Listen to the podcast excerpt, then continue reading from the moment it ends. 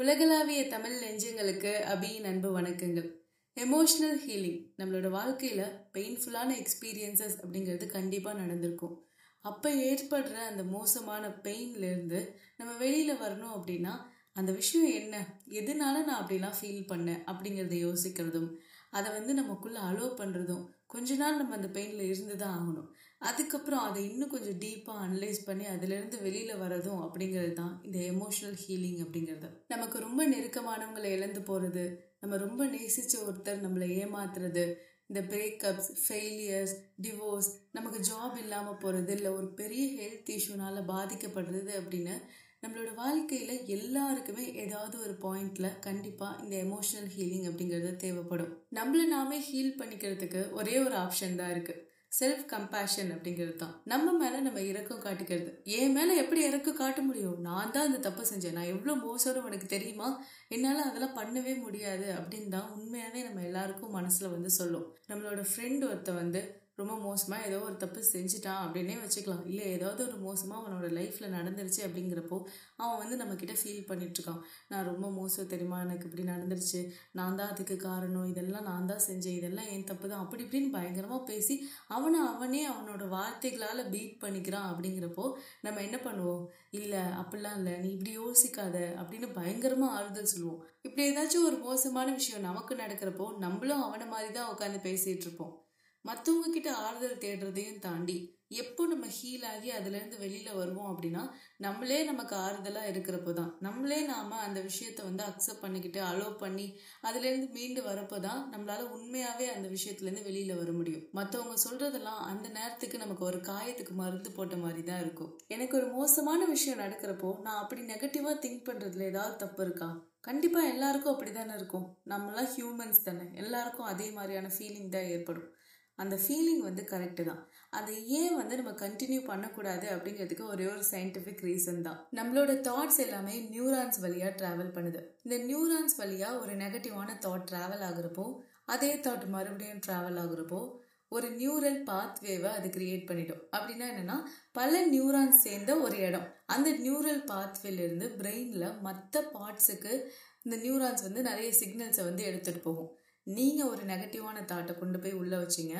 அந்த நெகட்டிவான தாட் அங்கே இருக்கிற நியூரான்ஸ் வழியாக இன்னொரு இடத்துக்கு பிரெயினில் வந்து போகுது.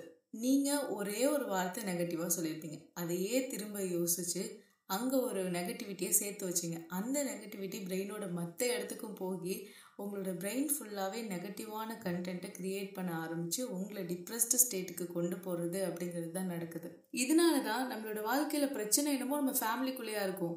ஆனால் நம்ம எதெல்லாம் அஃபெக்ட் பண்ணுவோம் அப்படின்னா நம்மளோட கெரியர் ஹெல்த்து அந்த நெகட்டிவிட்டியை நீங்கள் எந்த அளவுக்கு கன்சியூம் பண்ணிக்கிட்டே இருக்கீங்களோ அந்த அளவுக்கு உங்கள் லைஃப்பில் இருக்க அத்தனை பார்ட்ஸுமே வந்து அஃபெக்ட் ஆக ஆரம்பிக்கும். எப்படி இந்த விஷயத்தை பிரேக் பண்ணுறது என் மேலே எப்படி ரொம்ப கருணையோடு நடந்துக்கிறது அப்படின்னா நமக்கு கிரியேட் ஆகிற அந்த நெகட்டிவான தாட்ஸ் அப்படிங்கிறது ஆட்டோமேட்டிக்காக நம்மளோட விழிப்புணர்வே இல்லாமல் க்ரியேட் ஆகும். நம்ம ஏதாவது ஒரு மோசமான விஷயம் செஞ்சிட்டோம் அப்படின்னா ஐ எம் ஸ்டூப்பிட் அப்படின்னு உடனே நம்ம சொல்லிப்போம். என்னைக்காவது நான் ஒரு முட்டாள் தானா? அப்படின்னு யோசிச்சு பார்த்து நான் ஒரு முட்டாள்னு சொல்லியிருப்போமா? கண்டிப்பாக கிடையாது. ஏதாவது ஒரு மோசமான விஷயம் நடந்துருச்சு அப்படின்னா நான் இந்த லைஃபுக்கு டிசர்வ்டே கிடையாது. எனக்கு ஒரு நல்ல லைஃபே கிடைக்காது. அப்படின்னு சடனாக நம்ம வந்து யோசிப்போம். இந்த படத்தில் ஹீரோவுக்கு ரெண்டு கை தான் இருக்கும். ஆனால் வில்லன்ஸ்க்கு பத்து கை இருக்கும்ல அந்த மாதிரி தான் நம்மளோட இந்த பாசிட்டிவான தாட் இருக்கு பாருங்க அது இந்த மாதிரி ஆட்டோமேட்டிக்காக கிரியேட்டே ஆகாது. ஆனால் இந்த நெகட்டிவான தாட் மட்டும் பயங்கரமாக நமக்கே தெரியாமல் நமக்குள்ளே வந்து வர ஆரம்பிக்கும். நான் இப்படி தான் அப்படின்னு சடனாக நமக்கு ஒரு விஷயம் தோன்றப்போ நான் அப்படி தானா உண்மையாகவே அப்படி தானா அப்படிங்கிறத நம்ம யோசிச்சு பார்க்கணும். நான் ஒரு ஸ்டுப்பிட் அப்படின்னு நான் நினைக்கிறப்போ இல்லை இல்லை நான் அப்படி கிடையாது. நான் இந்த விஷயத்தில் ஸ்மார்ட்டாகவும் ஒர்க் பண்ணுவேன். அப்படிங்கிறத நீங்கள் ஒரு நிமிஷம் யோசிச்சு பார்க்கணும். நான் அழகாகவே இல்லை அப்படிங்கிறப்போ இல்லை நான் போய் பார்த்தா எனக்கு நான் அழகாக தெரிகிற மாதிரி தான் இருக்குது இது கூட நல்லா இருக்குல்ல? என்னோடய ஹேர் நல்லா இருக்குல்ல? அந்த மாதிரி நீங்கள் ஏதாவது ஒரு நெகட்டிவான தாட் உங்களுக்கு அப்பியர் ஆகிறப்போ அதை பிரேக் பண்ணுற மாதிரி அதில் ஒரு டவுட்டை கொண்டு போய் வைக்கிறீங்க அப்படின்னா உங்கள் மூளைக்குள்ளே ஹண்ட்ரட் பர்சன்டேஜ் நெகட்டிவிட்டி போகுது அப்படின்னா அது ஃபிஃப்டி பர்சன்டேஜாக குறைஞ்சிரும். அதுவே நமக்கு ஒரு அட்வான்டேஜ் தானே. ஸோ இனிமேல் உங்களுக்கு வர தாட்ஸை அப்படியே வந்து பிலீவ் பண்ணாதீங்க. உங்களுக்கு வர நெகட்டிவான தாட்ஸ் நீங்கள் கிடையாது. அதில் ஒரு ஃபிஃப்டி பர்சன்டேஜ் நீங்களாக இருக்கலாம் பட் ஃபிஃப்டி பர்சன்டேஜ் அப்படி கிடையாது.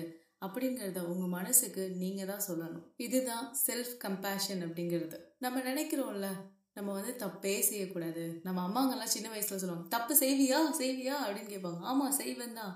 இன்னும் வளர்ந்து எவ்வளோ விஷயங்களை நான் அனுபவிச்சாலும் இந்த வாழ்க்கையில நான் தவறுகள் செய்ய தான் போறேன். எனக்கு தெரிஞ்சு கூட நான் அந்த விஷயத்த வந்து செய்யலாம். நான் முட்டாள் மாதிரி கூட நடந்துக்கலாம். ஏன் அப்படின்னா நம்ம எல்லாரும் பர்ஃபெக்டா உருவாக்கப்பட்டவங்க இல்லை. நம்ம ரொம்பவே இம்பர்ஃபெக்ட் நம்ம பார்க்குற ஒர்க் இருக்குது பார்த்தீங்களா? அது அதை விட இம்பர்ஃபெக்ட் ஜீரோ பர்சன்டேஜ் எரர் அப்படிங்கிற ஒரு மிஷினை க்ரியேட் பண்ணி கொண்டாந்து வச்சா கூட அதுலேயும் எரர் வந்து டெவலப் ஆக தான் போகுது. ஆனால் நம்ம அப்படி இல்லை. முழுக்க முழுக்க எரர்ஸோட டெவலப் ஆன ஒரு ப்ராடக்ட் அப்படின்னு வச்சுக்கலாம்.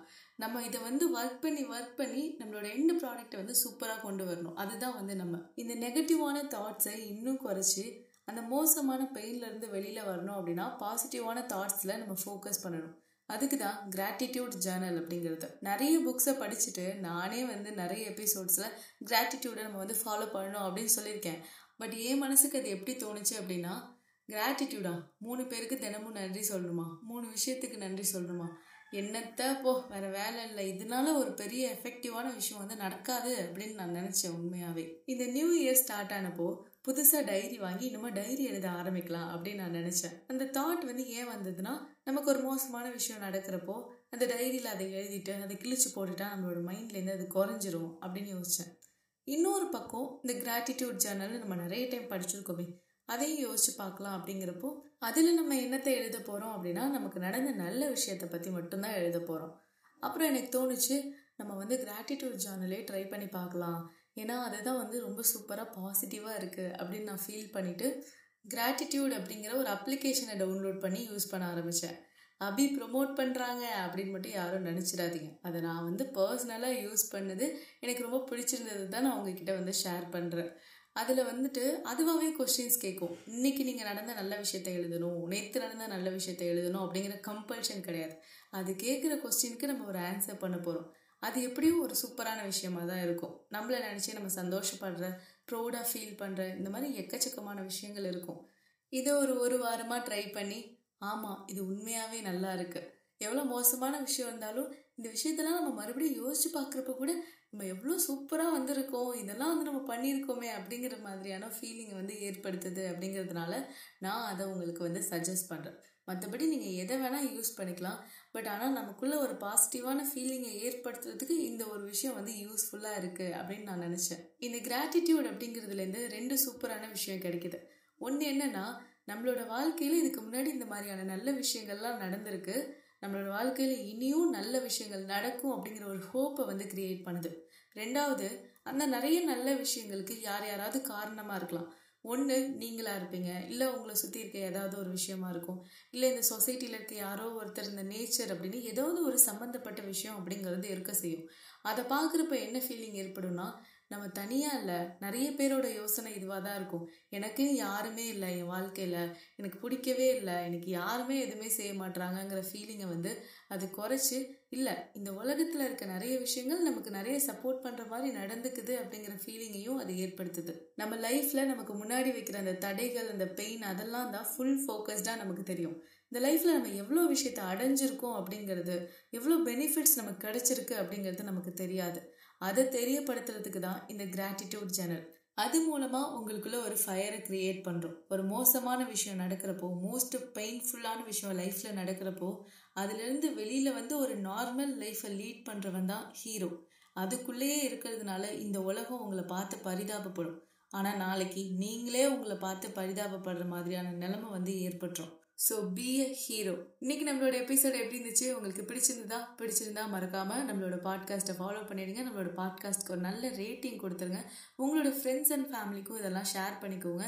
உங்களோட நிறைகள் குறைகள் எந்த மாதிரியான கருத்துக்கள் இருந்தாலும் சரி அதை என்னோட இன்ஸ்டாகிராம் பேஜில் வந்து ஏன் கூட மறக்காமல் ஷேர் பண்ணிக்கோங்க. நெக்ஸ்ட் வீக் இதே மாதிரி ஒரு நல்ல பதிவோட உங்கள் எல்லாரையுமே வந்து சந்திக்கிறேன். Stay amazing with me Abi bye